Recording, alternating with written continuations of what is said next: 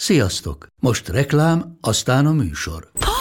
Hú, de szép szőnyeg. Új. Igen, tegnap vettem a Diegóban. Ó, és ez a függöny, de szép. Diego! És hamarosan lesz új laminált padló a hálóban. Rátszakott a bank. Csak regisztráltam Diego digitális klubkártyát vásárlás előtt. Csináljunk neked is egyet? Csak egy perc és kész. Regisztrálj te is áruházainkban, vagy a diego.hu oldalon, és azonnal megkapod digitális klubkártyádat, melyel akár 30% kedvezménnyel vásárolhatsz padlóburkolati és lakástextil termékeket. Diego.hu Már meg is kaptam e-mailben. Ez reklám volt, jó volt.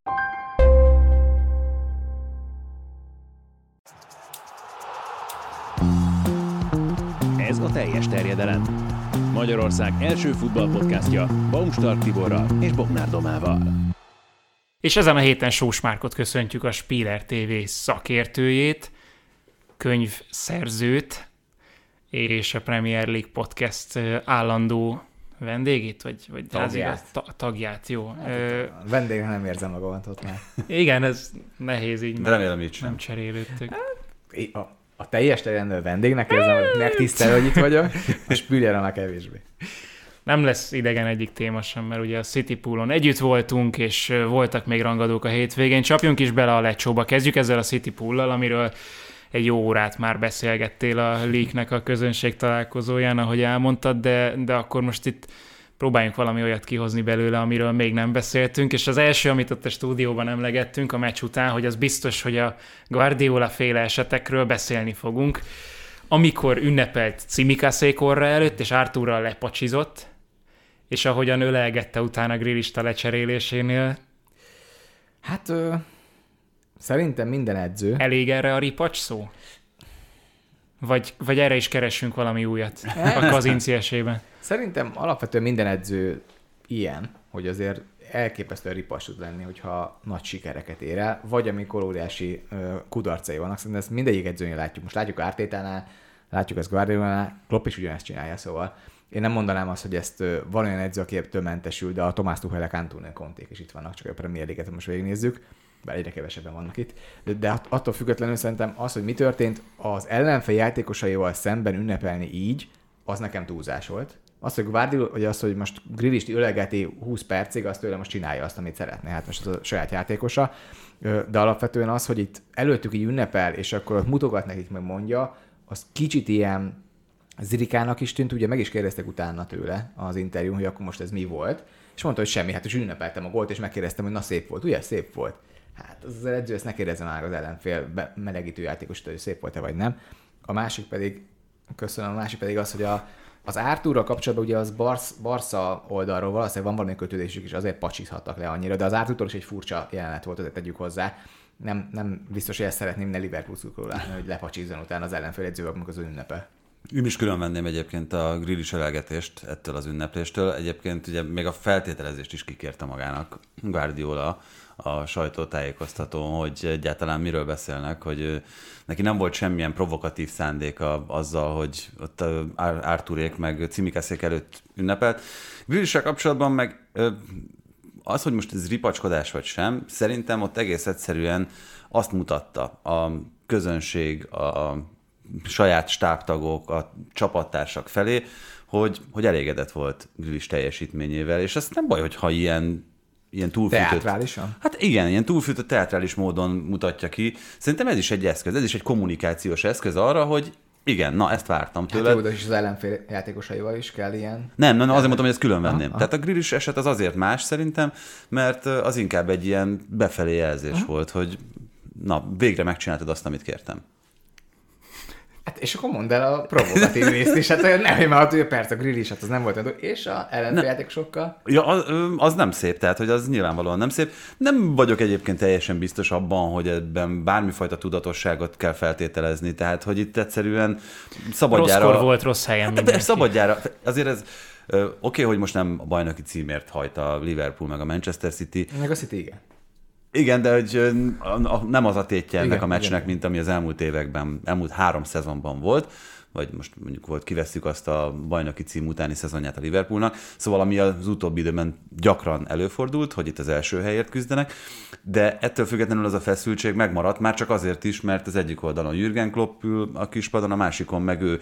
Tehát ez egy ez, ez talán a legnagyobb rivalizálása a Premier League-nek itt ebben az elmúlt évtizedben. Hát mindenhol máshol havonta cserélődnek az edzők, így Igen. Igen. nem nehéz. De, de így van, tehát ugye pont, pont ez adja szerintem ennek az egésznek az élét, a feszültségét, és én megengedő vagyok ilyen szempontból, mert ahogyan megtörtént ez már nagyon sok mérkőzésen, ugye itt Tomás Tuchel és Antonio Conte között, akik között mondjuk a rivalizálás talán nem is annyira messzire és mélyre nyúló, mint amennyire itt ennek a két embernek az esetében, hogy elragadják az érzelmek Guardiolát akkor, amikor egy ilyen teljesítményt tehát Itt ugye pozitív értelemben nem elegáns, tehát hogy ezt azért leszögezhetjük, hogy nem volt megfelelő ez a viselkedés, de ez olyan, ami szerintem egy ilyen felfokozott idegállapotban előjöhet. Főleg, hogy sokkal jobban játszott. Ugye a City azt mondta Klopp a meccs után, hogy nem biztos benne, hogyha tíz ember ellen játszanak, akkor megnyerik ezt a meccset, mert ugye volt egy eset, amikor Rodit elég könnyedén ki lehetett volna szórni második sárgával, de akkor inkább a Klopp nyilatkozatról mondj valamit, Mark, mert brutálisan őszinte. Mondjuk sok esélye nem volt más mondani egy ilyen mérkőzés után.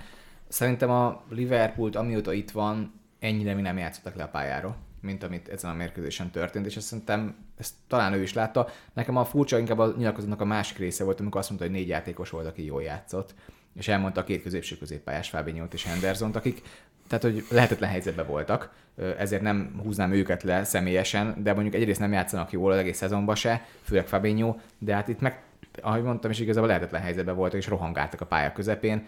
Ugye azt kell szerintem elmondani a mérkőzésről taktikai szempontból, hogy olyan szintű verességet szenvedett Jürgen Klopp ezen a mérkőzésen, és nekem nem az a bajom, hogy az elején ezt elmérték, ezt a meccs tervet, hanem hogy nem változtattak meccs közben, csak a végén, amikor feladták a négy cserével, de igazából ugye az történt, hogy öt játékos építkezik a Manchester City ebben a 3-2-es építkezési rendszerben, és erre oda küldött a Liverpool négy játékost. Na most, amikor ilyen játékosaid vannak, és most mindenki John Stonesról, most minden John Stonesról szól, hogy mennyire jó hatosként, és mennyire jó játékos, és újra felfedezte Guardiola, azért ezt tegyük már hozzá, hogy ha mindig van két-három másodpercet a labdával, és mindig van egy szabad passz opciód, ezek a játékosok meg fogják találni a másikat, mert ebben nőttek föl azért ez, ez nem egy hatalmas trúvájnak érzem ezt, hogy úristen, John Stones mekkorát játszott, hát Rodri ugyanilyet játszott, vagy pedig Akanji ugyanígy játszott passzjátékban, mint ő. Csak egyszerűen a Liverpool ezt elmérte, hogy négy embert oda küldött, és ezzel nem az a baj, hogy oké, okay, akkor kijátszanak, és hát mi a baj, hátul egyel többen vagyunk. Hát nem ez a baj, hanem négy ember kiesik a védekezésből, viszont a Rodri szonzóval még rohan rá a, véde- a Liverpoolnak a védelmi vonalára, akik még nagyon magasan vannak, hiszen letámad a Liverpool, és onnantól az egész csapat hátrafelé fut és amikor hátrafelé futó véde, védelmed van, akkor van nagyon jó helyzeted, mert azt csinálsz, amit akarsz, arra forgatod, merre akarod, és ezért kapott Grealish labdákat szélen, ott kettő az egy volt folyamatosan, az egész meccs el volt mérve, és 45 percig, amikor egy-egy volt, akkor azt mondtam, a stúdióban közösen voltunk dobani, mondtam akkor is a stúdióban, hogy szerintem ez egy hirtelen egyoldalú mérkőzés, és változtatnia kell Kloppnak, és kimentek ugyanazzal a meccstervel, 3, nem tudom, 6-8 percet kaptak kettőt, és eldőlt a meccs bele a késbe. Amúgy ez nagyon látványos volt, hogy Eliott az egyik oldalon szaladgált, ide-oda két ember között a, a túloldalon is már ez úgy játszott, ahogy, ahogy szeretett volna, így ficánkolt, de hogy pályára jöttek a cserék a Liverpoolnál, ugye volt ez a négyes csere, és utána lehet, hogy egy kicsit elfogult is vagyok, de meg, meg kicsit már akkor így mérgesek is voltunk a stúdió, hogy ebben nem lesz nagy meccs, de ahogy, ahogy Oxley Chamberlain, meg nem is tudom még kijött a Firmino is a pályára jött, és, és így lézengtek, és, és gyakorlatilag lehet, hogy a taktikának is szólt ez, mert ők is látták, hogy semmi esélyük, de ott, hogy passzolgatott a City, olézott a közönség, az tényleg már a, a megalázó határát súrolta. Hát abszolút, és tényleg azért ott, ott néztük, akkor már Fehér Csaba is ben volt a stúdióban, ugye Prezzéges anyja, és tudjuk, hogy edzők játékosként milyen érzés ez, amikor ez történik, hogy beküldenek egy ilyen állásnál, úgy, hogy látszod, hogy semmi esélyed nincs a pályán, és azért Oxley Chamberlain azért nem értem, hogy miért ezt csinálta, mert ő tényleg különben ott kocolt a pályán nagyon sokszor, mert ő neki most kéne igazából játszani azért, hogy a következő szerződése meglegyen. És most valamilyen Premier League csapat azon el fogja őt vinni, de hát pont most játszhatná magát egy felsőházi csapatban, nem pedig egy alsóháziba. Ezt nem látom benne ezt a hatalmas motivációt, hogy ezt megcsinálná. Nekem csalódás volt minden szempontból ez a mérkőzés, és különben leginkább, és nem a, a játékosokról akarok beszélni, hanem inkább a Liverpool edzői stábjáról, mert hogy nyáron beszélgettünk sokat erről, kell legalább két középpályás ide, és ha ez megérkezik, akkor intenzitás visszajöhet, minden visszajöhet, de ettől függetlenül nem lehet vereséget szenvedni a másik edzőtől taktikai szinten, mert akkor meg fognak verni, akkor is, hogyha itt a Bellingham játszik, meg a Mason Mount, meg bárki, akit ide szeretnének hozni. 2001. szeptemberében fordult elő utoljára, hogy olyan keveset lőjön a Liverpool, mint most négyszer próbálkozott összesen a pool. Ugye abból az egyik kaput talált, az volt a gól, Salah gólja. Még egy dolog, Holland ugye sérülése után nem térhetett vissza, nagyon örült a góloknak a lelátón, látványosan olyan kiborította az ablakokat meg a kordonokat. De Szóval a Álvarez finom, finom mozgásával Igen. azért ezt nehéz elérni. csak simán fölállt a székében, ennyi történt. Mindenki borult körülöttem. De Julian Álvarez nagyon, nagyon rendben volt, nagyon megmozgatta a Liverpooli védőket is, azért az is látványos volt, amikor akár Van Dijknek, akár Konaténak kellett kilépkednie a védősorból, hogy ez Hollandal nem biztos, hogy ennyiszer megtörtént volna. Holland is csinálta ezt egyébként ebben a szezonban többször. Sokkal kevésbé jól. Sokkal kevésbé jól, igen, akkor ment talán neki a legrosszabbul, amikor ezek a mély visszalépések voltak. De én azt gondolom, hogy akkor, amikor ekkora kontroll van a meccsen, mint amekkora most itt a Manchester City-nél volt, akkor ez működött volna Hollandal is, ez a, ez a taktika. Én nem gondolom, hogy itt Álvarez lett volna a kulcsa annak, hogy a, a City ennyire domináns volt, meg ennyire nem tudtak mit kezdeni a nem vagyok- védők. e- ebben nem értek egyet, hogy szerintem, hogy ennyire domináns abba kellett Álvarez, hogy megnyerték volna és dominánsak lettek volna akkor is, de ezzel pont, amit mondtam is, alapvetően ugye elől is már ember előnyben volt a City, de azzal, hogy Álvarez visszalépett a középpályára, ott még a középpályán is előnyben volt folyamatosan a Manchester City, és ez Hollandal nem lett volna ennyire látványos, szerintem, hogy itt olyan totál kontroll volt, amit rossz volt nézni. Szerintem az volt egyébként, a, tehát ö, egy plusz passz opciót jelentett Álvarez, de viszonylag ritkán játszották meg őt szerintem ezekben az esetekben. Mindjárt megnézem a statisztikáját. Nem. De szerintem sok, egész, Sokszor, jó, de hát most... Meg, meg inkább, hogy ő fordul, mert a Holland is meg tud játszani, csak ahogy ő megfordul a labdával, akkor megveri az emberét, és az a fordulással általában meg egy jó passz kioszt. Na Holland egyiket se csinálja meg, ő anélkül labda megveri a, a, véde, a védét, és utána berúgja. Szerintem Álvarez óriási volt, és, és ez a City pont Pittelerről beszélgettünk, ugyan a közönség találkozón említetted már, hogy akkor most az a Álvarez jobb benne a City, vagy a Hollanddal. Ugye a, Grillissel. Á, Tibi, Tibi kedvence grill is. Ö, Hát nem azt mondom, hogy a kedvencem, de ezen a meccsen szerintem a legjobb city meccsét hozta, és nem véletlenül ölelgette Guardiola a végén. Te is megölelgetted Én volna? megölelgettem volna. De ilyen hosszan? Igen. Eh, Lehet, hogy még hosszabban egy kicsit. Azért már lehet, hogy letartóztatnak, de alapvetően szerintem azért, igen, tehát Grishnek is kiváló meccse volt, csak az, hogy azt éreztem, hogy olyan könnyű helyzetbe volt hozzá folyamatosan, és amikor Alexander Arnoldot kell megverned, aki tudjuk, hogy nem egy jó védő egy az egyben, de vannak elég sokan különben így szélsővédők még, hogyha nem is adsz neki semmi lehetőséget, és mellette futó, föl, fölfelé futó játékosok vannak, ez mindig nagyon jól fog állni, az nagyon durva volt, hogy pont a Liverpool ellen ki, ami elvileg a ősi riválisa most a Citynek, vagy nem is ősi rivális igazából, a rivális az elmúlt évekből.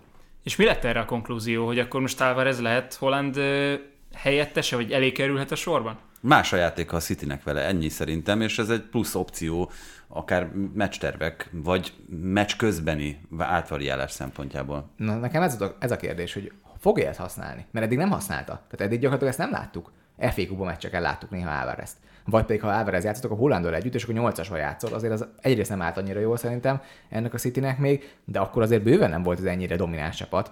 És nekem ez a kérdésem, hogy tudja ezt változtatni, vagy hogy akarja ezt változtatni, vagy az, hogy Holland, ha itt van, akkor muszáj játszania, és lehet, hogy Holland olyan, akit muszáj játszatod, mert egyszerűen a karakter olyan a játékosnak. Pont jókor jött valami, amin gondolkodhat Guardiola, nehogy véletlenül túl gondolja mondjuk a Bayern elleni BL párharcot. De Potternek már nincs mit túl gondolnia a BL-ben, mert nem ő fogja vezetni a Chelsea-t a Real Madrid ellen. Könnyen lehet, hogy Nagelsmann, de Bruno Saltor.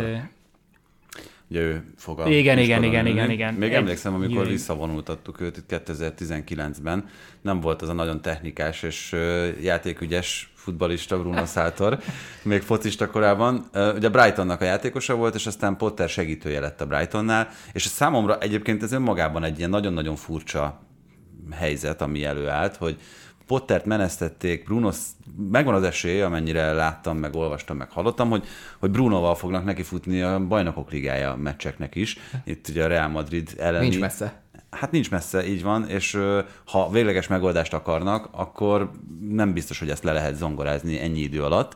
Már csak azért sem, mert ugye itt Nagelsmann az első számú jelölt, amennyire lehet hallgatni. Hát meg akarod, de most Nagelsmannnak, ha most le akarod ültetni a padra, és mondjuk azt, hogy akarják, mert Madrid a elleni hírek, kezdőmeccset. Pont a Madrid ellen most oda rakni, hogy akkor na hát akkor essék ki a BL-ből jó eséllyel, mert azért egy napot sincs készülni nagyjából a csapattal együtt, és most pont a Madrid ellen játszol a BL-ben, nem biztos, hogy ezt akarod első meccsnek. Hát kicsit lehetetlen helyzetbe hozták a, a csapatot. Nekem egyébként itt az egész Potter kirúgás kapcsán az első dolog, ami eszembe jutott, az, az a hiteltelenség. Tehát inkább az, hogy lehet ez az irány. Én elfogadom azt, hogy minden mindent felülír az eredményesség, és mindent felülír az, hogy nekünk nem fér bele az, hogy 19 meccsből négyet nyerünk meg.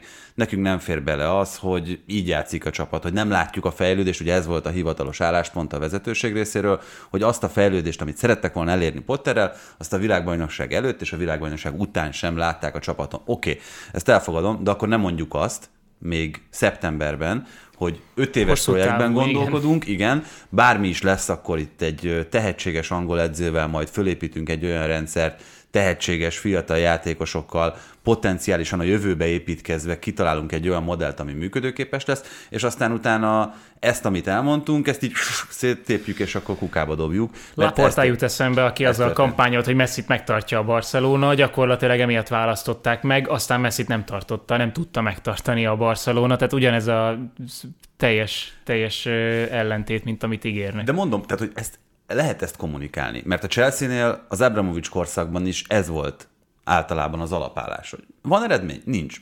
Takarodj. De ugyanez játékosokkal, edzőkkel, mindenkivel kapcsolatban. Öreg vagy? Nem kapsz egynél egy évnél hosszabb szerződést. Tehát, hogy ezek, ezek mind szépen Hát lefektetett csak reciprokát csinálják. Fiatal vagy, kapsz két és fél évet. Nyolc és fél plusz egy éve. Igen, tehát, hogy, hogy lehet, lehet ezt így építeni, csak akkor nem mondjuk azt, hogy nem ezt akarjuk csinálni.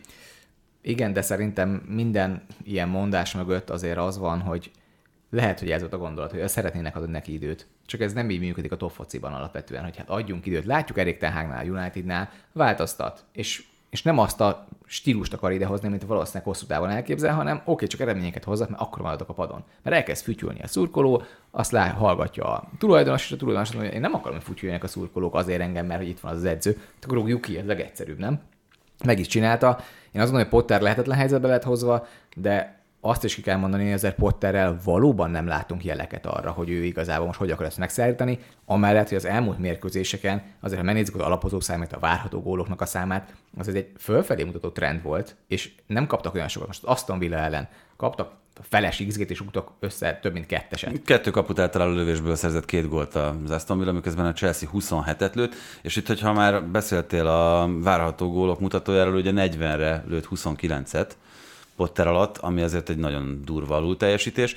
Teszem hozzá gyorsan azt, hogy itt, amikor legutóbb Pete volt a vendég a teljes terjedelemben, akkor beszéltünk róla, és igazából engem, én még nem hallottam meggyőző érvet arra, hogy Potternál miért van ez, és nem egy szezonban, meg nem kettőben, hanem gyakorlatilag az angliai edzősködését végig kíséri ez a tény. Azért, hogy mert a csapat- szar csatárai vannak, nem? Hát, de végig kíséri ez a tény, hogy hogy sokkal több kidolgozott helyzetre kevesebb gólt szereznek a csapatai. Ez azért nyilván nem lehet véletlen. De akkor tavaly évben mi történt? A tavalyi év volt az anomália. Hát most az az anomália, vagy nem? Vagy, vagy volt mellette három olyan év, amikor ez nem jött ki. És most kijött volna Van- az év végéig. Beszélünk öt szezonról, amiből, amiből négyben ez, ez volt a probléma. Akkor az, az nem rendszer szintű hiba? Va- valószínűleg a Brightonnal azért az elképzelhető, hogy tényleg a Neil Mopék voltak ott, akik mindig alulrúgják az XG-jüket, és mellette nem érkezik olyan a Szoli Márcs kerül helyzetbe, aki most persze berúgja, de most nem tudom, ez miért történik alapvetően, hogy ez ilyen szerencsétlenség is. Ott Nekem... volt Evan Ferguson. Ó, igen, Csak ő nem használta. Hát igen, még akkor 16 éves volt. De igen, az azt gondolom, hogy a másik pedig szerintem vannak ilyen nagyon rossz megfejtések, amit én a Twitteren láttam mostanában, hogy hát a Brighton olyan helyzeteket alakít XG-ben, ami nem illik az adott játékosnak a kialakított helyzetének, ami- amit szeretne. Ezt nagyon nem hiszek alapvetően ebben a mondásban, hogy sok a visszapaszt, és azt kéne elrúgni, és azt nem áll jól a egyes játékosoknak.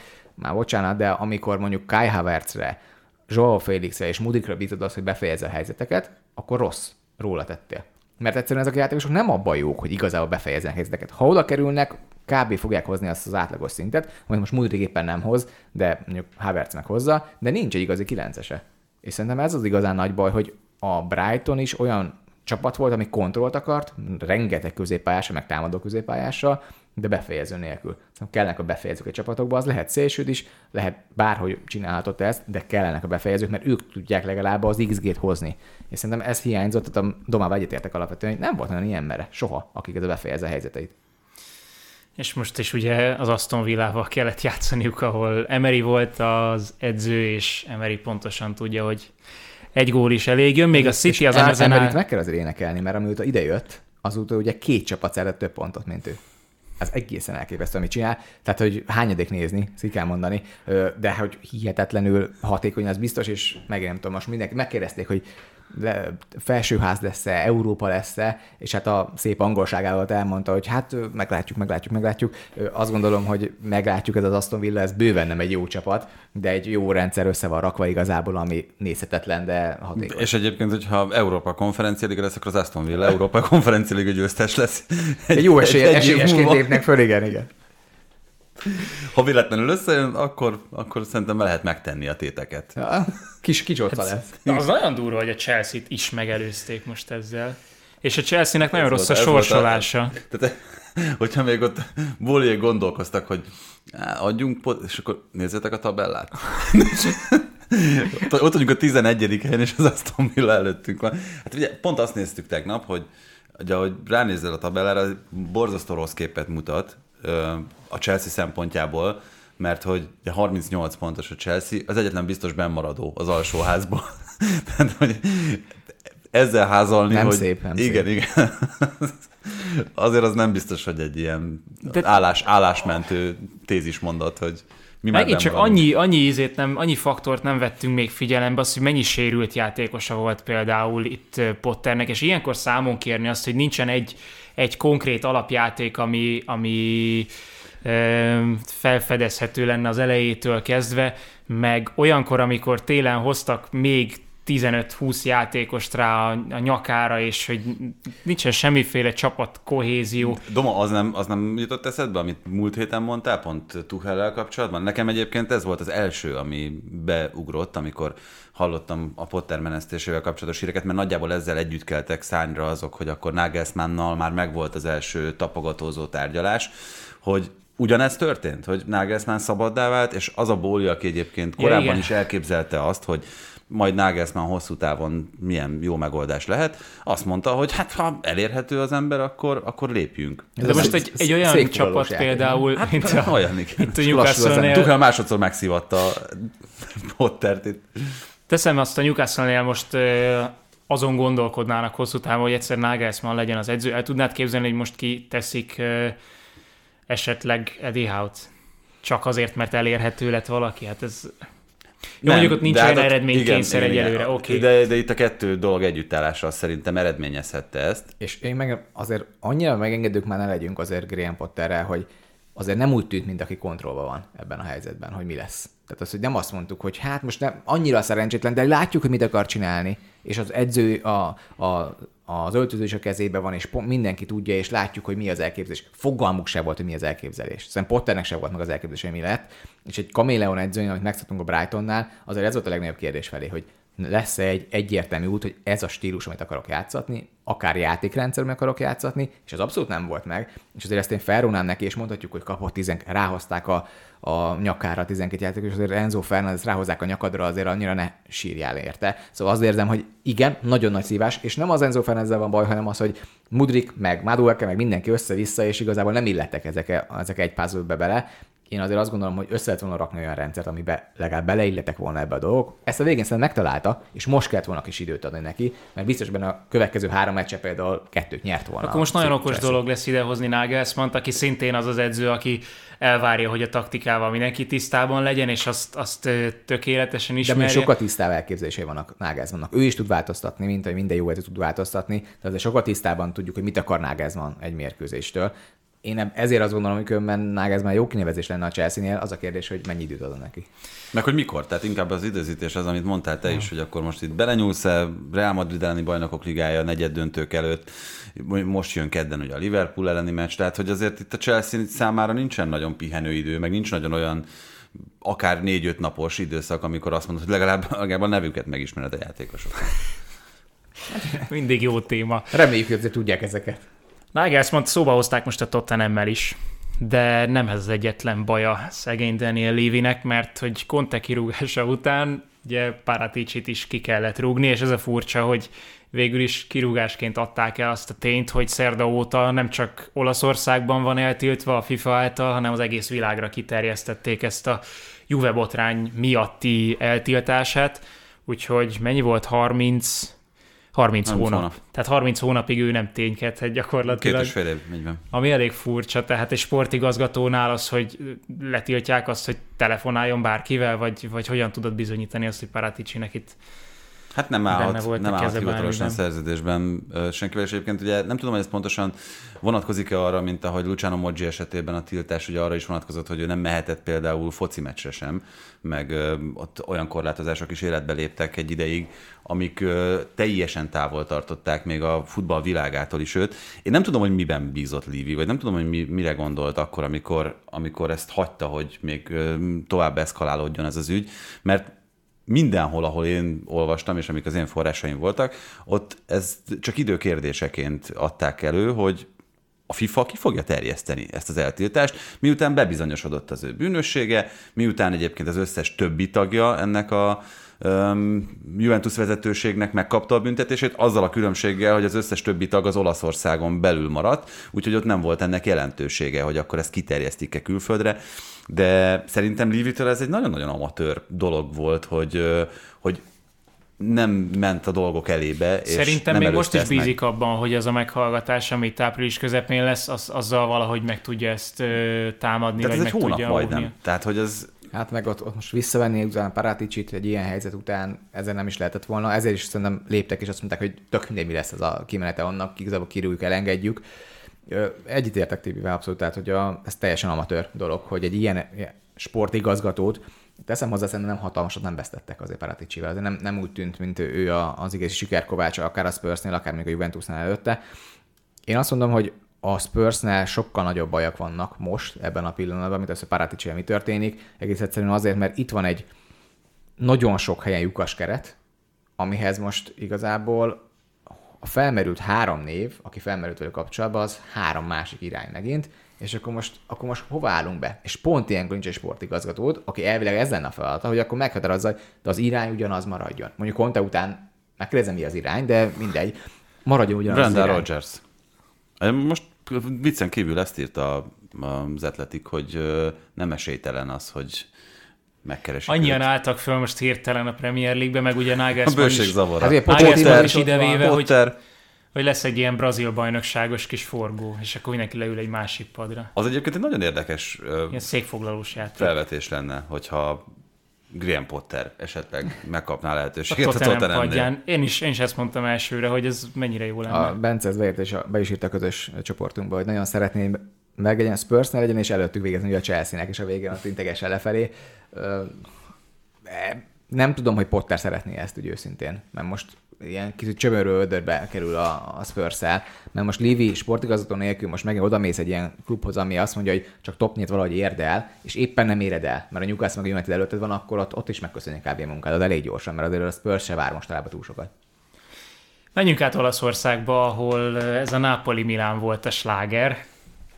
Uh-huh. Örülsz, Tibi? Hát ö, igen.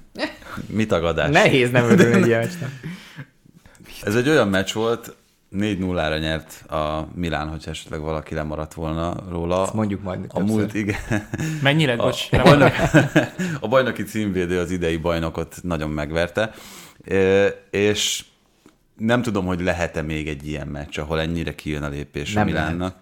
Csak mondom meg, mielőtt meg nem. Szóval igen, kellett nagyon sok minden hozzá, kellett az, hogy, hogy egészen káprázatos teljesítményt nyújtson több játékos a, a Milánból, kellett az nyilvánvalóan, hogy Simeon elkezdjen, és Osimen miatt az ágyék sérülés miatt kidőljön. Egyébként egyáltalán nem biztos az, hogy ő a bajnokok ligája mérkőzésekre felépül. A nigériai válogatottban sérült meg, és próbáltam utána olvasni a sérülésének, ott a combhajlító és az ágyék között egy ilyen nagyon érzékeny területen húzódott meg Több az egyik, igen, az egyik izma, ami általában, nem általában, de viszonylag gyakran vezet el egy ilyen krónikus sérüléshez, amit szezon közben nem nagyon tudnak kikurálni, mert egész egyszerűen csak a pihentetés az, ami, ami erre ellenszer. És ugye nagyon sokszor elkövetik. Tiágónak van nagyon hasonló különben. Igen, így van, ezzel így van. És ebből utána már a lovaglód is elkezd fájni, tehát minden ed, és ez egy visszatérő ilyen makacsérés tud lenni, ezt ki kell kezelni, és a Tiagon is mindig az a baj, mindig visszaengedték, Igen, és hogy jó, hogy nem pihent, jó ugye, mert meg lehet azt csinálni, hogy fájdalomcsillapítással játszol, meg hogy Ez egyébként lesz. nem azok, hát igen, és Hát ez egy mondjuk ilyen- Oszimán ilyen pályafutásánál azért igen, ez egy nagyon, nagyon fontos tényező. De szóval ezek, ezeknek az együttállása mind kellett. Benasser Tonali fantasztikusan nagy meccset játszott, Leónak az a löbbölése, amivel megszerezte a Milán a vezetést, az is egy, egy egészen jó ötletnek tűnt, és a megvalósítás is viszonylag jól sikerült. Hát az, hogy Salemakers végig cselezi magát a Napoli védelmen, azt azért nem biztos, hogy úgy előre megmondtam volna, Jó, hogy azért az már a-. Ez a negyedik gól. Igen, az már kicsit utána volt az érdemi részének ennek a meccsnek.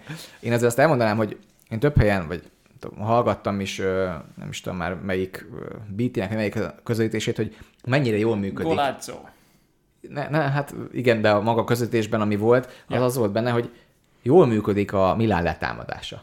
Szerintem az a Milán letámadás, ezt úgy játszott át a Nápoly, ahogy szerette volna. A probléma a második szinten volt, tehát amikor még a, ez a build-up része volt, tehát amikor a labda kihozatali rész volt, akkor igaz az történt, hogy ugye Zsirú maradt fönt, ö, Benasser támadta a lobotkát, és akkor volt egy üres ember. Ezt ugye általában Leao elkezdte az egyik oldalon megtámadni a középső védőt, csak hogy Leao annyira, hát bocsánat, de bután és nagyon-nagyon enerváltan csinálta ezt, hogy mindig volt egy passzopció, hogy egy gyors passzal ki lehetett játszani az ő oldalára, és folyamatosan futottak el azon az oldalon Leao mögött. Ugye erre reagált Pioli különben, és ugye nagyon sokszor Zsiru volt a baloldali, szélső, baloldali szélsője a Milánnak, és fölküldte Leao-t, hogy ott kevesebb vizet zavarsz. És szerintem Leao kapcsán nagyon el kell mondani, hogy hihetetlen az a fizikai erő, ami benne van, tehát pattogtak le róla a játékosok, Igen. mellette a sebessége van, cselezőkészsége van, és befejezni is tud. Tehát igazából egy ilyen teljes csomag, csak itt ez a kérdés, hogy és akkor mindenhol láttam a Twitteren is ezt, hogy a kú, ő meg kell az Arzenálnak, meg a Chelsea-nek, mindenkinek ő kell. Oké, csak ki az, aki ezt elviseli azt a véde, védőmunkát, amit belerak? Mert amit belerak védőmunka címen, az egy óriási hátrány Leóval, és szerintem ez fogja az ő nemzetközi karrierjét majd megszabni, hogy ő ebben mennyire rakja belőle az energiát, meg a melót, hát nem úgy tűnik, mint aki bele akarja rakni, teszem hozzá. És szerintem még a, a Napoli kapcsán a probléma az volt, hogy egyrészt Lobotkának nagyon gyenge meccse volt, másrészt meg Zámbó Angliszának is nagyon gyenge meccse volt, és a pálya közepe volt az, ami gyakorlatilag nulla volt a Nápolnál. Miután áthozták a egyik oldalra a másikra, Hát ezért mondtam Tonálit és Beneszet, hogy hihetetlen módon uralták a középpályát. Nem, volt- nem, nem, nem volt egy nagy meccse. De ugye ennek köszönhető volt az a, az a helyzet, hogy, hogy sokkal magasabban játszott például Beneszer, mint ahol szokott nagyon, egyébként. Tízes posztot, Igen. posztot játszott. És ez tök jól állt ennek a, és Brian Diaz óriási meccse volt. Az az első passz Leónak az, az zseniális, meg előtte, hogy meg, megtolta a szélen. Én azt gondolom, hogy ugye kifutott a remény 4-0 masszívan, tehát azért egész végig nem úgy nézett ki ez a mérkőzés, hogy akkor jött az első gól, és klasszikus az, amikor elkezd meg- megrogyni az egyik boxoló, akkor addig érdemes ütni, és a Milán ezt kihasználta kőkeményen, és még ráütött kettőt. Ez tök jó volt, azért Piolitól azért azt el kell mondani, hogy tök jó volt, hogy most már ez a négy védőzés volt, magasabb volt a pressing, de szerintem ez nem volt egy hatékony pressing. Ezért szerintem a Nápolynak, amikor mondogatjuk, hogy ők Európa legjobb csapata, szerintem ez a Nápolynak igazából a kérdés, hogy mikor találkoztak egy olyan hihetetlen intenzív presszinggel, mint például a Liverpool találkoztak a csoportkörben, hát nem ízlett nekik az Anfielden, hogy ez történik. Én ezért azért azt nagyon óvatosan bánnék azzal, hogy a Nápoly ez most egy ilyen világverő csapat, ez egy elképesztő jó csapat, akit nagyon jó nézni, de egy ilyen intenzív pressinget azért nem nagyon bírnak el. Meg ilyen intenzív messtempót, mert szerintem azért azt is hozzá kell tenni, hogy nem volt, ez egy nagyon izgalmas meccs volt, de nem volt olyan nagyon magas színvonalú, mert ha csak azt nézzük, Rengeteg hogy hiba volt. Így van, de e- szerintem ez pont a megemelkedett tempónak volt köszönhető. Azt hiszem, ilyen 82-83 körül volt a passzpontosság, ami azért ezen a szinten, főleg egyébként abban a játékban, ahogy a Milán játszik, ugye nagyon sokszor szabad embereket játszanak, meg viszonylag kevés a, az olyan kockázatos beindítás, mint ami egyébként tegnap majdnem mindegyik működött Leónak, meg amit mondasz te is, hogy Brian Diaznak szenzációs meccse volt, de azért ebből látszik, hogy, hogy ez mondjuk a Napoli mércével, meg Szériá mércével egy sokkal nagyobb iramú meccs volt, és ezt egyébként a Milán provokálta ki a mérkőzés nagy részében, úgyhogy ez is többek között jól működött. Itt a négyvédővel kapcsolatban szerintem a legérdekesebb kérdés az, ami nekem pénteken, amikor először kihozta a Gazetta, hogy négyvédővel fog játszani a Milán, akkor is ez fogalmazódott meg bennem, hogy ez vajon egy kicsit ilyen játszmázás-e arra, hogy most 17 napon belül háromszor találkozik ez a két csapat, és valami újat mindenképpen kell hoznia mind a kettő edzőnek, és nekem kapásból ez jutott eszembe, hogy Pioli valószínűleg ebben gondolkodik, és hogy mennyire más ez a, ez a szitu, ugye az elmúlt hetekben azért többnyire jól játszó, de látványosan olykor a földbe álló Jao ebben a négyvédős rendszerben nem valószínű, hogy használható lesz. Zhao, akinek gyakorlatilag soha nem gondolom, hogy ez a neve, egy kimondani a nevét, ha le, látod leírva. Igen, igen. igen. Tehát, hogy, hogy, hogy, hogy mennyire más eszközkészlete van akkor Piolinak, hogyha ebben a háromvédős szisztémában gondolkozik, és mennyire más akkor, amikor, amikor ezt teszi pályára. Ezért Kier meg Tomori most nagyon jól működött. Itt mo- mondom azt hozzá, hogy ha Oszimen van, akkor nem tudom, hogy Hát ez... meg a Kier azért ütköznie kellett, az működött, de hogyha mondjuk Oszi mellett volna ott, aki ütközés Aki és igen. mellett elmozog mellette, azért az nagyon más lett volna szerintem ez, ez a meccs, és hát megint ö, külön Jó, egyébként tehát, Kvaratskhelia azért meg jól játszott, tehát ő megint megcsinálta azokat, amit meg kellett csinálnia, Például Mário Ruinak valami botrányos mérkőzés volt előrefelé. Tehát, hogy ennyi rossz döntést egy szélsővédőtől nagyon ritkán láttam, az, hogy mikor kéne beadni és mikor kéne visszavenni a, a labdát. Tehát szerintem sok minden volt az, ami húzta az ágit a, a Nápolit. Igen, de ez azért hozzáteszem, Milán bocsánat, még, még Kierhez, hogy azon a meccsen, amikor a, a Tottenham elleni odavágó volt, ott azért az elmozgóként elég jól megoldotta Kier. Hát igen, mondjuk az elmozgó kém, meg az elmozgó színen között szerintem most van egy különbség. Azért kénnek a fizikalitása azért a sose volt a legnagyobb erőssége. Igen, és ott, ott pont ennyi kellett, hogy az. folyamatosan kibillentgesse őt, meg folyamatosan azt a ö, komfort helyzetet azt megszüntesse számára, ami egyébként kénnek kellett ahhoz, hogy meglegyen az egyensúlya, hogy, hogy Hát és jó testpozícióban várja a a Napoli középső védői, Ráhmáné meg a Kimnek is úgy ette meg őket Leo, amikor éppen akarta, Zsirúról pattogtak le néha, Zsirúnak megint elképesztően jó meccse volt. Hát viszont ez nagyon látványos egyébként, hogyha már Leáot említetted, hogy ő azért, amikor a három védővel játszik a Milán, akkor gyakorlatilag az erényeinek a 80%-a az eltűnik, meg elvész. Hát persze, és itt meg megkapja, van területe, sebességben mehet rá, felállt védelem ellen akár, nem kell annyi sokat játszani, mert igazából ugye pressing miatt megszerzik magasan a labdát, ott mehet rá, futhat rá egy véde, véde, védőre, nagyon-nagyon jól áll neki. Én azt gondolom, hogy ez a Milánnak most mindenki jött, ami jól áll neki. Az a kérdés, hogy Napoli még egyszer megadja ezt nekik. Mert én azt gondolom, hogy ha le van Osimhen, hogyha egy kicsit a középpályások jobban játszanak ennél, akkor nem lesz ilyen szintű dominanciája, és akkor már ezzel nagyon más mérkőzést fogunk látni, mint ezen a meccsen. És az, hogy Kalulu hiányzott, az nem, nem volt oka ennek a négyvédőzésnek? Hát biztos az is, hogy a Kalulu hiányával a sebesség az, ami, ami elveszett nagy részt a jobb oldalon, de szerintem Calabria nagyon-nagyon ö, jól megoldotta ezt a feladatot. Ő ebben a négyvédős rendszerben szerintem a jobb, jobbik opció, még hogyha Kalulut is ide számoljuk. Ú, azért Calabria Ezzel együtt, azért... hát igen, ezzel együtt, jó, de most azért Kvaratskhelia játszott, tehát hogy a, A, nekem Calabria alapvetően szintje szerintem az a, azért a szériának se a topja. Ö, egy- ettől függetlenül, egyértelmű. amit tud, az, az kihoz magából, ez nem kérdés. De azért megint voltak olyan dolgok, hogy akkor az annyira bírom, amikor ugye szélső váltáson, ugye mögé kerülés van az egyik oldalon, és fut köl Mário Rui, és ott mutogatnak egymásnak, jobbra mennyi, a másik balra mennyi, és ott látszott, hogy többször rossz felé ugrottak mindketten, ami benne van, tehát ez, ez néha elváltod magadat, de Karácskeriát is próbálta követni, nekem ez volt, a Karáckerinak nem volt igazából játszópartnere most elől. Gyakorlatilag senki nem játszott olyan szinten. Az ezt ne felejtsük el, hogy a Maradonában volt a meccs, ahol a Napoli ultrái azt mondták, hogy a jegyárak ellen tiltakoznak, ami azért kint, furcsa. kint volt egy transzparens, hogy, hogy takarodj De Laurentiis egy ilyen szezonban, azért az egy kicsit erős. Én azt hittem, hogy majd az Ultra című könyv elolvasása után, hogy itt a Napoli szurkolói szabják meg a jegyárakat. Hát Igen, Jó, tehát egyrészt hogy néz ki az a stadion, tehát azért megértem, hogy nem akarnak többet fizetni ezért. Ö, megmondom őszintén, tehát azért ami, ahogy kinéz a stadion, az nem a 2000... Szerintem nem ez a problémájuk. És Valószínűleg nem ez a probléma, de ezt pedig szerintem minden szurkoló bázison megérteni, és a Liverpoolnál ugyanez van most, nem tudom, öt év után először emeltek ö, jegyárakat a- az Enfielden, és akkor megy a tiltakozás most a tulajdonosok ellen. Hogy akkor hát ez most mennyit számít ez a dolog. Azért tegyük hozzá, hogyha soha nem emelsz árakat, és mindig lent tartod, akkor igazából igen, csak a 10%-et veszíted el, mert 5 év alatt, ha nem emelsz 5 évig, akkor igazából már egész sok pénzt esel el, és ez a klubodnak ez egy olyan, ez egy profitorientált dolgok, amik itt működnek. Most elárulunk tesz neki kérdés, de alapvetően ö, ez az egésznek a, a története, akkor igenis el kell fogad, hogy hát ha megemelik az árakat a moziban, akkor vagy nem mész moziba, vagy pedig elfogadod. Igen, nem csak ez a probléma egyébként, az ultrák azért is tiltakoznak, mert De Laurentiis abban is korlátozza őket, hogy mit vihetnek be a stadionba, nem vihetnek be dobokat, meg, meg bizonyos drapikat kitiltatott, meg ilyen. Tehát hogy sok ilyen Véna apró... szkenner.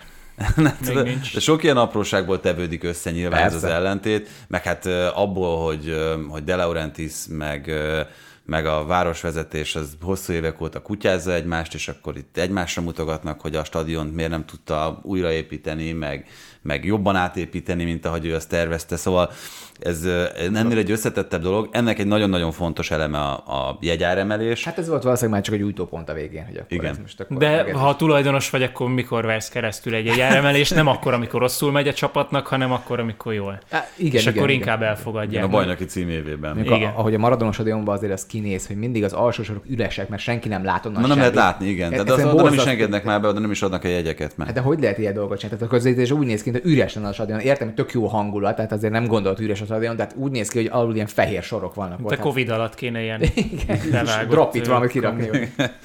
Oda lehetne a drapikat tenni, amiket kitiltott De Laurentiis. Akkor most a Golázó, ha már felhoztad, elképesztően jó anyagot raktak föl a, a nápai szurkolókról, hogy mit jelent Maradona, hogy hány Diego nevű keresztnevű ember van ott, és őket megszólaltatták, akik most már ilyen 40 évesek, és persze már gyereket is Diónak nevezte, és most ez volt a kérdés, hogy kiről fog szólni, ki lesz a következő keresztnév? A Kvicsa. Kará- kará- Kvicsa. Igen, Kvicsa lesz az egyik. És akkor mindenki mondta, hogy Viktor, az Viktor. jó, azt tudjuk. és akkor azt Amikor mondjuk, Viktort is nehezen mondják ki, mert Viktorre. De. Viktória, az mondjuk jó. Ah, hát igen. Vittorio.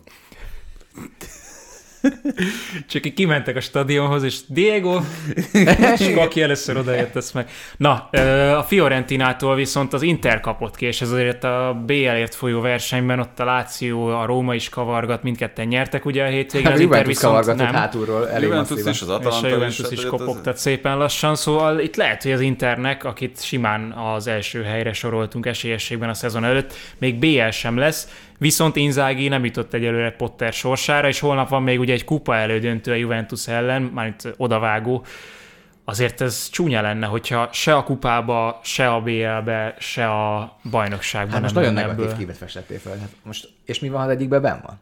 Mi van, ha bejut a BL döntőbe? Akkor kirúgjuk azt az edzőt, aki BL döntőbe viszi az Intert? Már ott nem fog szezon közben edzőt meneszteni. Ebben majdnem teljesen biztos vagyok. És hát És ez őrültség is lenne igazából. Miért, miért menesztene most? Tehát kit raksz a helyére? Ugyanaz, mint a Chelsea kérdés. Most kit raksz le egy BL elődöntő, BL elődöntő, vagy negyed döntő előtt három nappal? Nem, szerintem, Főleg az Inter. Szerintem teljesen közel. Itt igazából szerintem ami érdekes, ez pont a, a bajnokok ligájáért zajló harc, ott a, ott a top négyért, az ott nagyon sűrű lett, és hogyha most a Juventusnak visszaadják azt a 15 pontot, Akkor egy kevesebb 59, igen, 59 pontja van a Juventusnak, akkor gyakorlatilag biztos bajnokok ligája induló a jelen helyzetben. Ugye a Milán tegnap lett 50 pontos, csak hogy nagyjából ezt így helyre rakjuk, hogy, hogy, hogy hol tart a csapat, úgyhogy onnantól kezdve valóban elfogynak a helyek, kettő marad, a Láció 55 ponttal azért elég jól áll, és hát arra az egy helyre akkor Milán, Inter, Róma, Atalanta, Rómát nem számolnám oda, bocsánat. Hát a minden, pontszámban- minden Róma szurkolótól. pontszámban ott hát van. én ezt értem, de a, Világos. a Róma játéka miatt gondolom így. Csak, csak akkor, akkor nagyon-nagyon sűrűvé válik ez a, ez a verseny, és akkor igen, én szerintem is egyébként ez van, amit, amit Márk mond, hogy itt azért a, az Inter számára bármennyire is rosszul néz ki ebben a pillanatban a helyzet, meg bármennyire is ott volt ez a Fiorentina elleni vereség, egy Fiorentina elleni vereségbe bárki beleszaladhat, mint tudjuk. Hát úgy, hogy megint kett, kettes XG fölött termelt az Inter, és sikerült rá nulla gólt rúgni, Lukaku kihagyott három méterről egy zicser, szóval azért mindenféle volt ott igazából. Én azért ezt nem varnám Inzaghi nyakába. A szezonnak a nagyobb részét már igen, hogy igazából sosincs meg igazán, mi a, mi a jó keret, mi a legjobb kezdője ennek a csapatnak, mi a legjobb csatárpáros ennek a Internek. Azt se tudjuk most igazán megmondani, azt gondolom. Hát nem, de itt igazából Lukaku az, aki... Főleg, hogy Lukaku, bocsánat, csak a belga válogatottban én néztem azt a mérkőzést, hát az valami olyan extrát hozott oda, hogy mint, a, mint az a Lukaku. Mind a kettő belga válogatott Igen, meccsen. és az az interes Lukakut láttuk akkor. És Igen. ezt az, ezt az Interben most pedig nagyon nem látjuk. A VB-n is az Interes Lukakut láttuk. Ez az idézet, ez nagyon jó amúgy. Parolo, Marco Parolo, aki ugye Inzaghi játékosa volt, azt mondta, hogy man management terén fölötte van egy szinttel Allegri, és hogyha most nézzük ezt a Juventus-t, akkor, akkor Allegri vezére ennek a Juvénak, Inzaghi pedig nem tud vezére lenni az Internek. Hát ez nagyon sokat fogalmazódik meg Inzagival szemben ez a kritika, hogy uh, itt azért az Internél nyilvánvalóan uh, hát egyrészt ugye nem, nincs annyira otthon, mint amennyire a Lációnál otthon volt korábban, tehát ott azért egy ilyen szépen organikusan felemelkedő dologról beszélhettünk, a tartalék csapat edzőjéből, kicsit kényszerű okokból ő lett a vezetőedző, mutatta és bizonyította a rátermettségét, de egy olyan környezetben, amit nagyon jól ismert, ahol a szertárosnak nem kellett bemutatkoznia, ahol az edzőpályát, az utolsó fűszálat is pontosan ismerte. Itt azért bekerült egy olyan... Ez a, ez a Potter story egy az egyben lemásolva. Az, azért, melyik a Harry? Azt, valamelyik adás beszéltek arra, hogy mik a legdurvább ilyen ö, tudom, mondott összedételek, ez az utolsó füzet is ismerte, ennél nagyobb ságot ugye nincs, mert senki ki ismeri a fűszálakat egy, egy Inzaghi. Hát persze. A, a Napoli edző, a, a Lációnak az edzőközpontjában. Igen. Bocsánat. Nem akartam belét ott, ott tartottunk a sztoriban. Appiano Gentilében nem ismer minden fűszálat. Oh, köszönöm. Egyrészt, másrészt meg azért azt hozzá kell tenni, hogy, hogy nyilvánvalóan a kerettel kapcsolatban is ez volt a helyzet, hogy szerintem, de aztán ezt lehet, hogy, hogy megcáfoljátok, vagy megcáfolják mások, hogy akkor, amikor ő már ott dolgozott a tartalékcsapatnál, akkor azért nem voltak számára ismeretlenek azok a játékosok, akik a Láció felnőtt keretében játszottak, akkor is volt egy viszonylag állandó kapcsolatok velük. Ezt és nem én fogom és, és, akkor, és akkor oda került az Interhez, hát, ahol azért... fel őket? Hát ez voltak itt, igen. Az voltak itt, igen. pálya volt az egész, de a Lációnak, mint, mint csapatnak is. És, és azért messze nem voltak olyan kaliberű játékosok, meg olyan egók, mint amilyenekkel az Internél találkozott az első pillanattól kezdve. Tehát, hogy szerintem már amikor oda került, akkor Barella is egy magasabb polcra képzelte magát, meg talán magasabb polcon is volt, mint a Lációból bárki, abból a csapatból, Milyen ugye párolóékat nézve például, de hát akkor még mindig nem beszéltünk Lautáróról, Lukakuról, azokról a játékosokról, akik aztán tényleg prémium sztároknak számítanak a nemzetközi futballban, és Hát, és a screenjárokról, az ilyen problémákról, elveszed a csapatkapitány karszalagot tőle, mit csinálsz, hova rakod, nincs csapatkapitány ennek az Igen, és ezeket nem oldotta meg rosszul Inzaghi szerintem. Tehát, hogy ezeket viszonylag jól menedzselte ezeket a problémákat, de most azért itt ennyi idő távlatából talán azt, azt nem elhamarkodott kijelenteni, hogy ez, ez elképzelhető, és pont talán ebben, amit Pároló is mondott, men managementben, az ego kezelésében ez nem feltétlenül az őszintje. Ez a Brozovic sztori is ilyen volt, nem? Hát Brozovic azért elég sok edzőnek megakadt a torkán az elmúlt ö, jó néhány évben, tehát hogy ugye volt olyan, akinek a Frank de Boer például, akinek a, a kirúgásáért személyesen Brozovic volt a felelős, tehát ö, ő írta a felmondó levelet. Hát nem, csak hogy akkor volt ez, hogy amikor rosszul szerepeltek, akkor kihagyta őt először, és akkor mindenfajta üzenetekkel operált az Instagramon, meg a különböző fiókokon, hogy, hogy a semmiért elküldtek, meg kiállítottak, és akkor a megosztott lett egyébként az Internek a szurkolótábor, mert egyrészt látták azt, hogy Brozovicsban milyen potenciál van, amit egyébként azóta számtalanszor bizonyított, meg szerintem talán a, a bajnok Internek az egyik, hanem a legfontosabb Ez játékosa volt. Úgyhogy ezek azért nagyon érdekes szituációk, és én, én Inzegit olyan szempontból nem venném elő ebben, hogy, hogy mindenképpen ez az ő hibája az elképzelhető, és az szerintem egy, egy védhető álláspont, hogy ez nem biztos, hogy, hogy az ő kategóriája. Hát meg azért a játékos minőség is igazából ebből az Interből a két évvel ezelőtt Interhez képest azért lejjebb csúszott. Tehát azért, amikor a Dármiának meg Dünfrizek futnak, futkosnak a szélen, akkor azért... Hakimik helyett. Hakimik helyett, meg a másik oldalon Perisic helyett. Szóval azért úgy azt gondolom, hogy eset egy Szerintem minőség... Ashley említed. A, a, a, a méltán híres Ashley Youngot. Szóval igen, és Lukaku nem az a Lukaku ebbe az Interben, mondjuk ebben mondom, szerintem Inzáginak is van sara. Tehát, hogy, hogy nem tudja azt kihozni belőle, amit Conte akkor kihozott.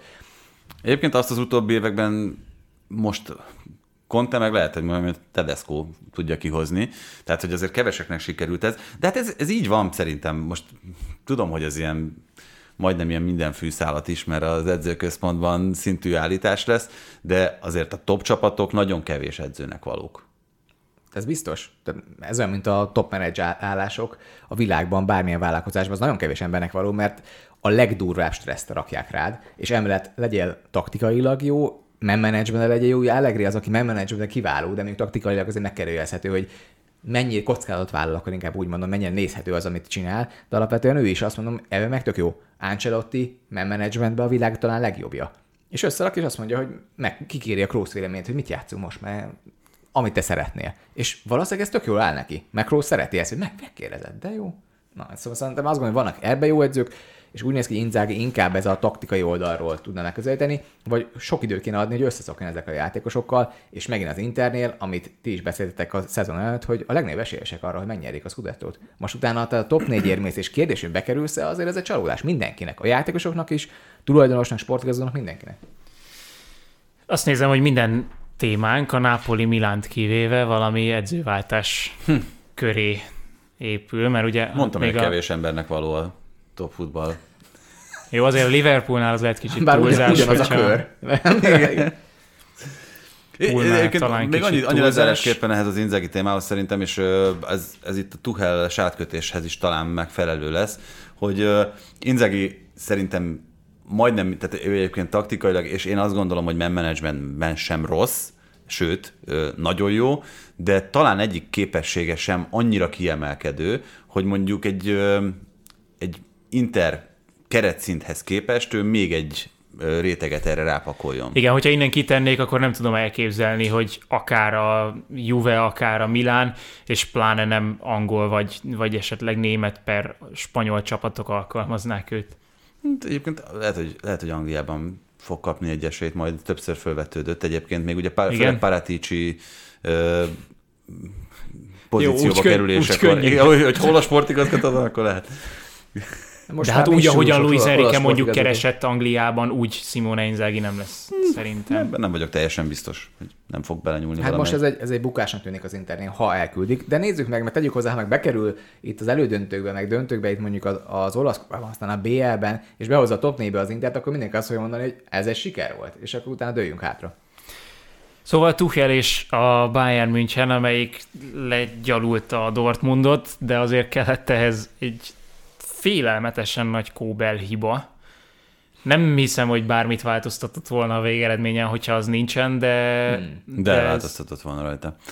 Hát ezen ilyeneken múlik egyébként szerintem nagyon sok minden.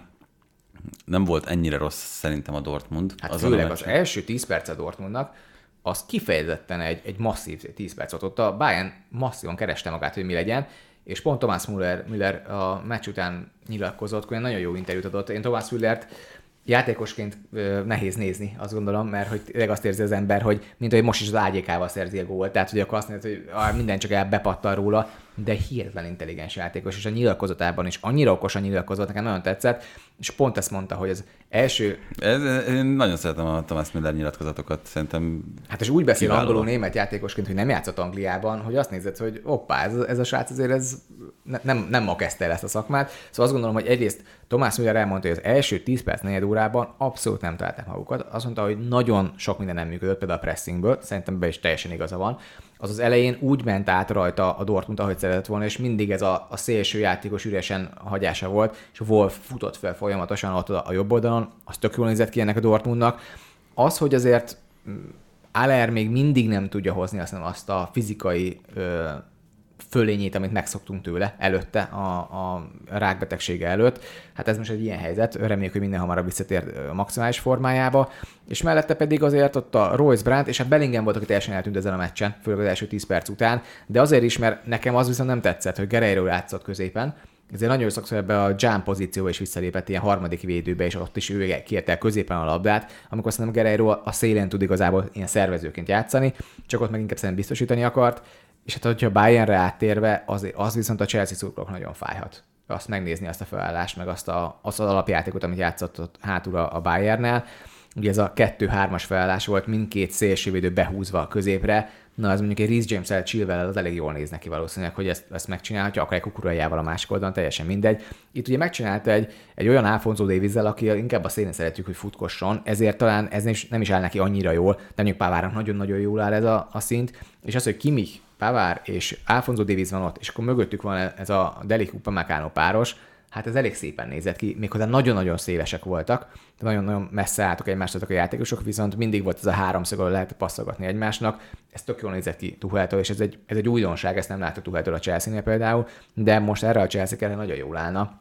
Én azt mondom, hogy minden megvan ebben a, a Bayernben ahhoz, hogy nagyon nehéz tegye a Citynek is a helyzetét. De az nagyon furcsa, hogy egyből kimaradt Musiala is, Mané is, meg Cancelo is ebből a kezdőcsapatból. Hát már nem érzem akkor a kérdésnek, azért nem sokat játszott mostanában, most már itt van, valószínűleg őt is be lehet építeni. Muziál az, az nagy kérdés számomra, hogy miért hát nem ő játszott. Combhajlítóizmával bajlódott, tehát ugye ezért nem volt ott a válogatottnál, úgyhogy én Lehet, sokkal inkább, ez. persze sokkal inkább erről van szó. Egyébként ez... De ő játszana a Müller helyett? Bocsánat. Én... Hát ugye Müller pont egy korábbi nyilatkozatában mondta azt, hogy mi a legideálisabb posztja szerintem Muziálának, és a, a, mondta, hogy hát idővel majd az enyém lesz az övé, tehát hogy, és ebben szerintem szintén nagyon jól látta ezt, bár mondjuk ők még szerintem bőven elférnek együtt a pályán, nem? elférnek, ugye mindketten szemben baloldali pozícióval jók, Müllerre lehet jobb oldalon is, hogyha ott el kell játszania, de inkább ez a kérdés, hogy szerintem Muziala pont erre tökéletes játékos szinte, de Mané is nagyjából ide ö, fér el, és a szélsők nagyon kellene különben Tuhelnak, mert hogy most a, a két szél, ugye Komán meg a Száni tartotta a szélességét, ez így tök jól áll, de ha nincsenek ott ők, akkor még egy, van egy nábrid, aki kb. tudja ezt játszani, de olyan nincs más a keretben, aki ezt megcsinálja neked. Még Áfozó Davis lehet kirakni oda, és akkor más játszó szélsővédőknek, behúzó szélsővédőnek, és ennek Cancelót kömmel miatt el tudom képzelni, hogy fog játszani, mert ez a kettő-háromban a három játékosnak egyik szélén szerintem Cancelo a világ legjobbja volt kb. amikor a City-be lesz játszotta, ide jöhet be. Na, ha már a világ legjobbja, van-e jobb formában játszó, hát mondjuk mindnek nevezzük, védekező középpályás jelen pillanatban Emre Csánnál? Persze. De, miért? Hát a Iszonyatosan Magához jó. képes, vagy pedig a... Nem magához képes. Hát, hát amilyen hatással van a csapatra. A Dortmundra is... Hát a Rodri messze jobb nála. De, de messze. Ebben a szezonban Rodri jó, szerintem jó, a világ legjobb. Azt elfogadom. A második. Jó, Emre Giant én nagyon sokszor sokat néztem, még Liverpool játékosként is, és azóta is azért láttam pár helyen. Amikor Brenda Rogersnél jobboldali belső védő volt. Volt ő minden, és alapvetően szerintem ő olyan, aki nagyon alázatosan eljátszik nagyon sok mindent, hát de, de valami e... elképesztő lassú döntéshozatala van. Tehát azon egyrészt lassú játékos, hiszen fejbe is lassan dönt, viszont mindent látszik, hogy tudja, hogy mit kell csinálnia, meg is tudja csinálni, nagyon jó a fizikai felépítése hozzá, és olyan passz készsége se rossz. Tehát ilyen szempontból én az, hogy szerintem a tudásának a maximál, maximál, maximumát hozza most ki, és ez a... Hónapok óta Ebben a poszt is nagyon jót hoz ki belőle, hogy ez a visszalépő harmadik középső védőt játszik, így előtte van mindig a játék, van ideje passzolni, ez így tök jól áll neki. Iszonyú jó volt a német válogatottban is. Nagyon, de azért, ha őrünk ráfutnak, meg ilyesmi, akkor azért a piros lapok is szoktak ott villanni. Igen, de egyébként ö, szerintem ő az a játékos, akinek nem feltétlenül kizárólag mondjuk számokban mérhető a hatása, hanem az, hogy ő mellette mindenki jobb lesz. Egyszerűen. Van jelenléte, az egész biztos. Meg, meg ő tehát ilyen kapitányi. Abszolút, ő, igen, ez igazi vezér. Szkia is vannak, és ez, ezben nagyon jó. Fölöi Royce mellett, akit látunk, hogy nagyon ügyes más, játékos. Igen, igen, igen, de nagyon ő, más attitűd. Ő, ő, nem azt fogja mondani, hogy odaáll az egy bírónak és elkezdi elmagyarázni, mi legyen meg az ellenfel játékosnak. És még egy dolog, a Thomas Müller interjút, még egy dolgot emelni ki belőle, azt mondta, hogy mennyire... Thomas Müller elemző, interjú elemző adás. Igen, ez Különben szerintem tök érdekes lenne, hogyha lenne több ilyen interjú, ahol mondjuk rálunk, mondod... rálunk erre, majd minden héten elemezzük az aktuális Thomas Müller interjút. De jó lenne, hogy mondjuk hallanánk valamit, és nem a, a minden fűszállt is, mert a, a edzőpályán hallgatnánk mindig, és, és azt gondolom, hogy Thomas Müller ezt mondta el, hogy ő a Dortmund játékosokkal a Kóbel hibára csak kérdezték, hogy mennyire volt az fontos, és azt mondta, hogy hát igazából az dönt el szerinte is a meccset, mert ő azt mondta neki, hogy csak több Dortmund játékossal beszélt, hogy utána nem nagyon hitték el, hogy meg lehet ez a mérkőzés. Addig meg úgy érezték, hogy ők vannak igazából a vezető helyen, és ők fognak, ők fogják ezt behúzni, és utána viszont ami baj volt szerintem, hogy a Dortmundban nem lehetett látni, hogy fognak visszajönni. És utána jöttek megint az ütések, ez a boxoló megint nem volt fél, féltérden, és utána kivégezte a báján. Ebbe, ebbe elképesztően jók, és a, és a Tomás Müllerek pont az ilyen City ellen kellene, akik ez a mindenhonnan bepattan róla valahogy. Ez, ez tök jó ilyen szempontból. Szerintem ez a Bayern nagyon nehéz lesz a Citynek, de nekem a probléma az, hogy ezt Nagelsmannnal is azt gondolom, hogy meg lett volna ez a mérkőzés, de most azt mondhatjuk, hogy itt a Tuchel Magic, és ha már játékos nyilatkozott, Kimi el is mondta azért a biztonság kedvéért, hogy hát azért ez a félig azért ez inkább a volt edzőnek készülhető. Amikor belekezdtél abba, hogy ki szerintetek a világ legjobb védekező középpályás, hogy Kimik lesz a megoldás. Nem.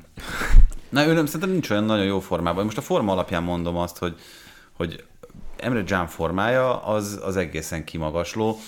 Nem arról beszélünk, hogy ki a legjobb, mert nyilván szóba sem kerül Emre Can szerintem, az első tízben sem talán itt képességek alapján, hanem az, hogy ki milyen hatással van az aktuális csapatára, most teljesen mindegy, hogy klubcsapat vagy válogatottról beszélünk, meg ki milyen formában játszik hetek, hónapok óta.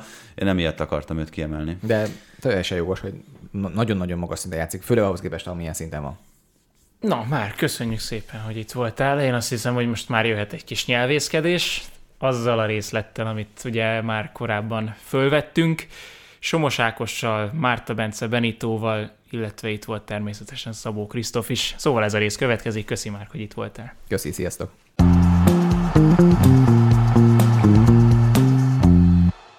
Márta Bence és Szabó Krisztof mellett Somos Ákos a Spiller TV kommentátora van velünk, aki sok szállal kötődik a kazinci eséhez, magyar tanár, és mondhatom, hogy a nyelvűvelés nagy rajongója, ha létezik ilyen, ma egy nyelvhelyességi kérdést tárgyalunk. Ragozhatjuk-e magyarul az angol szavakat? És itt hoztunk három példát is azért, hogy ez könnyebben illusztrálható legyen. Faltól, pressinggel, clean sheet-tel felállta a szőr valamelyik ötök hátán. Hát, hogyha kezdhetem én a, ugye, a Nádasdi Ádám féle asszimilációs felfogás híveként azt mondom, hogy természetesen lehet az angol, illetve bármilyen más eredetű külföldi szavakat, amelyek már létjogosultságot nyertek a nyelvünkben, azt ugye azzal jelezzük az elfogadottságukat, hogy a mi nyelvünk szabályai szerint ragozzuk őket. Ugyanakkor ugye itt három különböző, illetve két különböző típusról van szó, mert a falt és a pressing, mint kifejezés, egyrészt már ugye régebb óta benne van a magyar futball köznyelven, másrészt ugye ezek egy szavak, hát ez, ez egy kifejezés, amely egy főnév az angolban, és vagy, vagy amelyikből ugye igét képzünk. Ugyanakkor a clean sheet az ugye egy jelzős szerkezet az angolban. A tiszta lap azt jelenti, tehát azt használni magyarul, hogy clean sheet az azért furcsa, vagy azért lehet egy kicsit visszatetsző, mert ott ugye nem lefordítjuk, és nem annak megfelelő használjuk, hanem gyakorlatilag egy jelző szerkezetet ö, használunk igeként. És ugye, hogy a magyarba is, ha belegondolunk, azt mondjuk, hogy szabálytalankodik, vagy letámad, mondjuk, tehát hogy a pressingre szokták ezt mondani, de azt nem mondjuk, hogy tiszta lapozik, vagy, vagy tehát értitek, tehát hogy egy jelzőszerkezetet igeként nem tudunk használni. Ezért, ezért ez a clean ez egy kicsit szerintem ilyen, ilyen még ez a kilóg a sorból. Én csak egy kicsit kontextust akartam kitágítani, csak hogy ez egyáltalán honnan jön ez az egész, mert hogy ha csak megnézed az elmúlt 20 évet, szerintem alapvető változások történtek, akár a focin, vagy akár így a közéleten belül is, mert hogy egyre elérhetőbbek lettek ugye az angol közvetítések, angol nyelven el, el tudod érni ezeket, a kommentátorok, az edzők, a szakértők, de akár a fiatalok közönség is, aki nézi ezeket a meccseket, az nagyobb százalékban beszél már ugye angolul. És hát ugye a foci is változott, aminek több árnyalata lett, jelens, új jelenségek bukkantak fel, emiatt meg ugye a szókészlet is bővült, és ez szerintem nem feltétlenül csak a focira értendő. Tehát már a köznyelben is, amikor nem tudom, tinderezek, az teljesen, teljesen bevett szófordulatok jöttek be, ahol az angol... Éppen itt most mi, tehát ez igen, és az, hogy a, igen, és az, hogy nem, és ez nem csak a fociban, tehát hogyha meghallgatsz mondjuk egy Mocsai Lajost, minden második szava egy latin szótő. Csak, az a, csak ő gyakorlatilag már latinul is ragozza őket. és hogy gyakorlatilag... Sajátosan használja Lajos. Igen. És hogy az angol meg gyakorlatilag azt tapasztaljuk ezzel, hogy az angol gyakorlatilag beszivárgott a magyar nyelvbe is, ahol tényleg ilyen vagy vicces helyzeteket, vagy ilyen Frankensteineket kreált, és ebből lesz az, hogy akkor a centrális területek, meg a masszív ellenfél, meg az élete produkciója, meg a passzív labdatartás. A kérdés az az, hogy ezeket vissza kell fejteni a magyarra, vagy igazából csak hagyni kell, és akkor megmagyarosítjuk a toldalékokat hozzá. De, de én egy picit visszamennék, tehát ez nem 20 év, ugye beszéltetek a már a, egyszer a korábbi nyelvművelős adásban arról, hogy ez már száz évvel ezelőtti téma, hiszen amikor a labdarúgás elterjedt, és ugye akkor nyelvújító mozgalom indult annak érdekében, hogy az angol kifejezéseknek találjanak magyar megfelelőt. Tehát már akkor egy, nem tudom, 900-as évek első felének egy akár hírlapi tudósításában azt a kifejezést, hogy dancsol, vagy hogy henc, ugye a kezezésre sok, sok, sokáig az volt az egyetlen kifejezés, hogy henc, ezeket úgy bevett formaként használjuk, mint ma azt, hogy pressing. És akkor erre ugye született egy mozgalom, hogy legyen ennek magyar megfelelője, legyen az offside-nak magyar megfelelője, legyen a handsnek, legyen a faltnak. Tehát igazából ez nem új a nap alatt, inkább az, hogy vannak olyan új szakmai kifejezések a futballban, amiket most keresünk, amiknek most keressük a ma- magyar megfelelőt. A clean sheet az nem létező kifejezés volt még, nem is tudom, 10-20 évvel ezelőtt a jégkorongban hívták ezt, ugye úgy a, a jégkorongban létezett ez a kifejezés, hogy...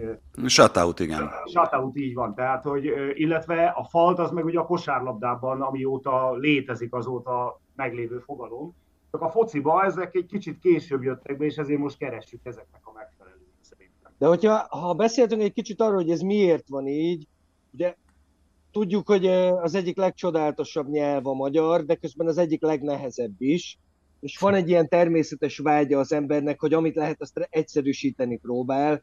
Na most, hogyha megnézzük, hogy a, ugye a magyar azért nagyon gazdag nyelv, mert rengeteg szó van benne, de amikor valamit megpróbálsz átültetni a magyarba, akkor azt látod, hogy egy 22 km hosszú szó jön létre a különböző ragokkal és képzőkkel, és ez egy kicsit így a közbeszéd jellegében egy kicsit akadályozza a nyelvet, és ezért történik az, hogy inkább átveszünk szavakat, és úgy kezeljük ragozásilag és kiejtésileg, mint hogyha magyar szavak lennének. Ebből aztán vannak rettenetes dolgok is, de nagyon sok van, ami egyszerűen beépül a nyelvbe, és aztán azokat már nagyon nehéz kiszedni onnan. Csak ezt akartam mondani, hogy, sok olyan szó van, ami szörnyen hangzik, és még azt is mondhatnám, hogy akár egy, egy megfelelő magyar helyettest is lehetne találni, de már berögzült, és a jóisten se viszi el onnan. A Moszkva tér is mindig Moszkva tér lesz. Akár.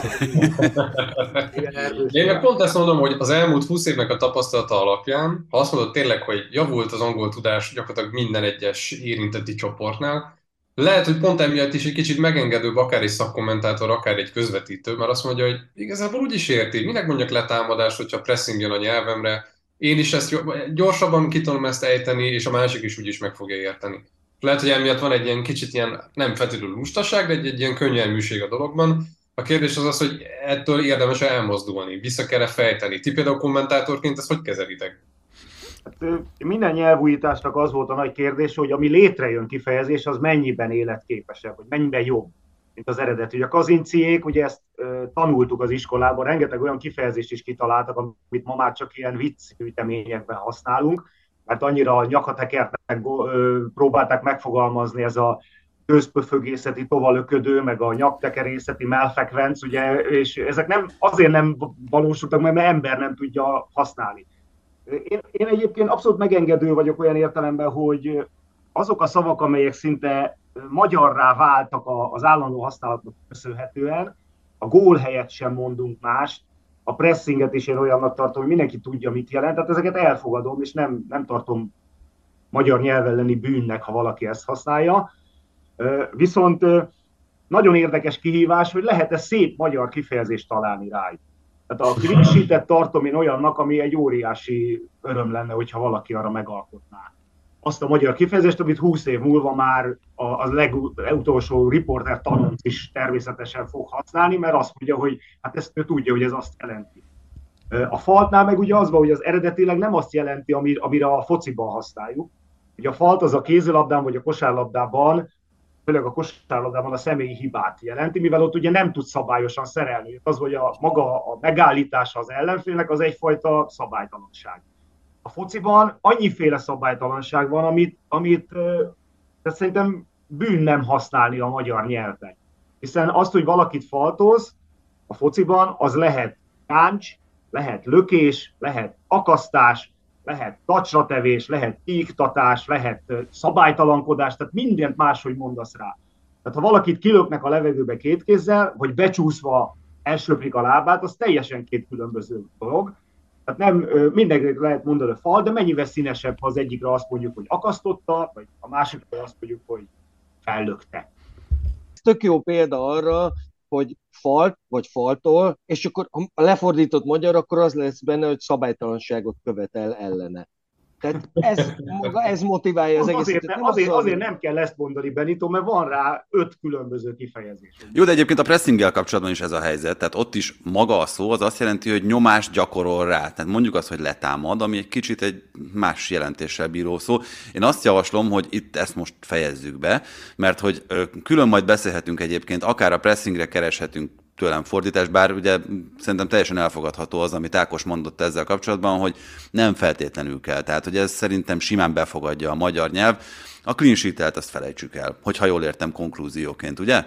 Hát vagy keressünk rá magyar megfelelőt, az majd egy másik adásban egyébként, vagy adjuk fel a halló. Én, én arra, nagyon, arra nagyon vevő lennék. Majd máskor, tiszt, majd máskor tiszta lepedőzünk. Igen. Nekem volt egy ilyen elképzelésem, hogy ez a szép, gyönyörű szép magyar kifejezés, hogy ez a lehúz, lehúzza a rolót a kapucs, hogy ez ilyen irodalmi jellegű, és ha ebből csináljuk egy, rolózik, mondjuk, tehát és azt mondanánk, hogy mai meccsen 20 rolózott a szezonban, és egy idő után elfogadják, hogy ez ezt jelent, ez egy szép, szép kifejezés lenne, de hát biztos van ennél jobb is. Jó, akkor a clean is felvesszük abba a listába, ahol majd itt a fordításokat keressük. Ennyi volt már a kazinciese, jövő héten is jelentkezünk vele.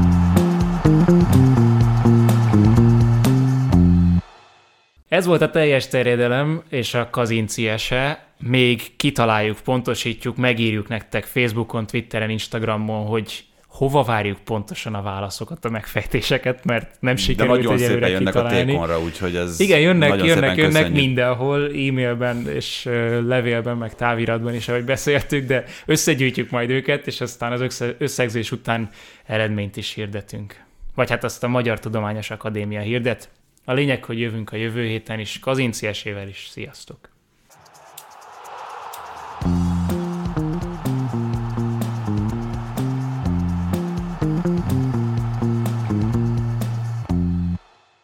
Ez a műsor a Béton közösség tagja.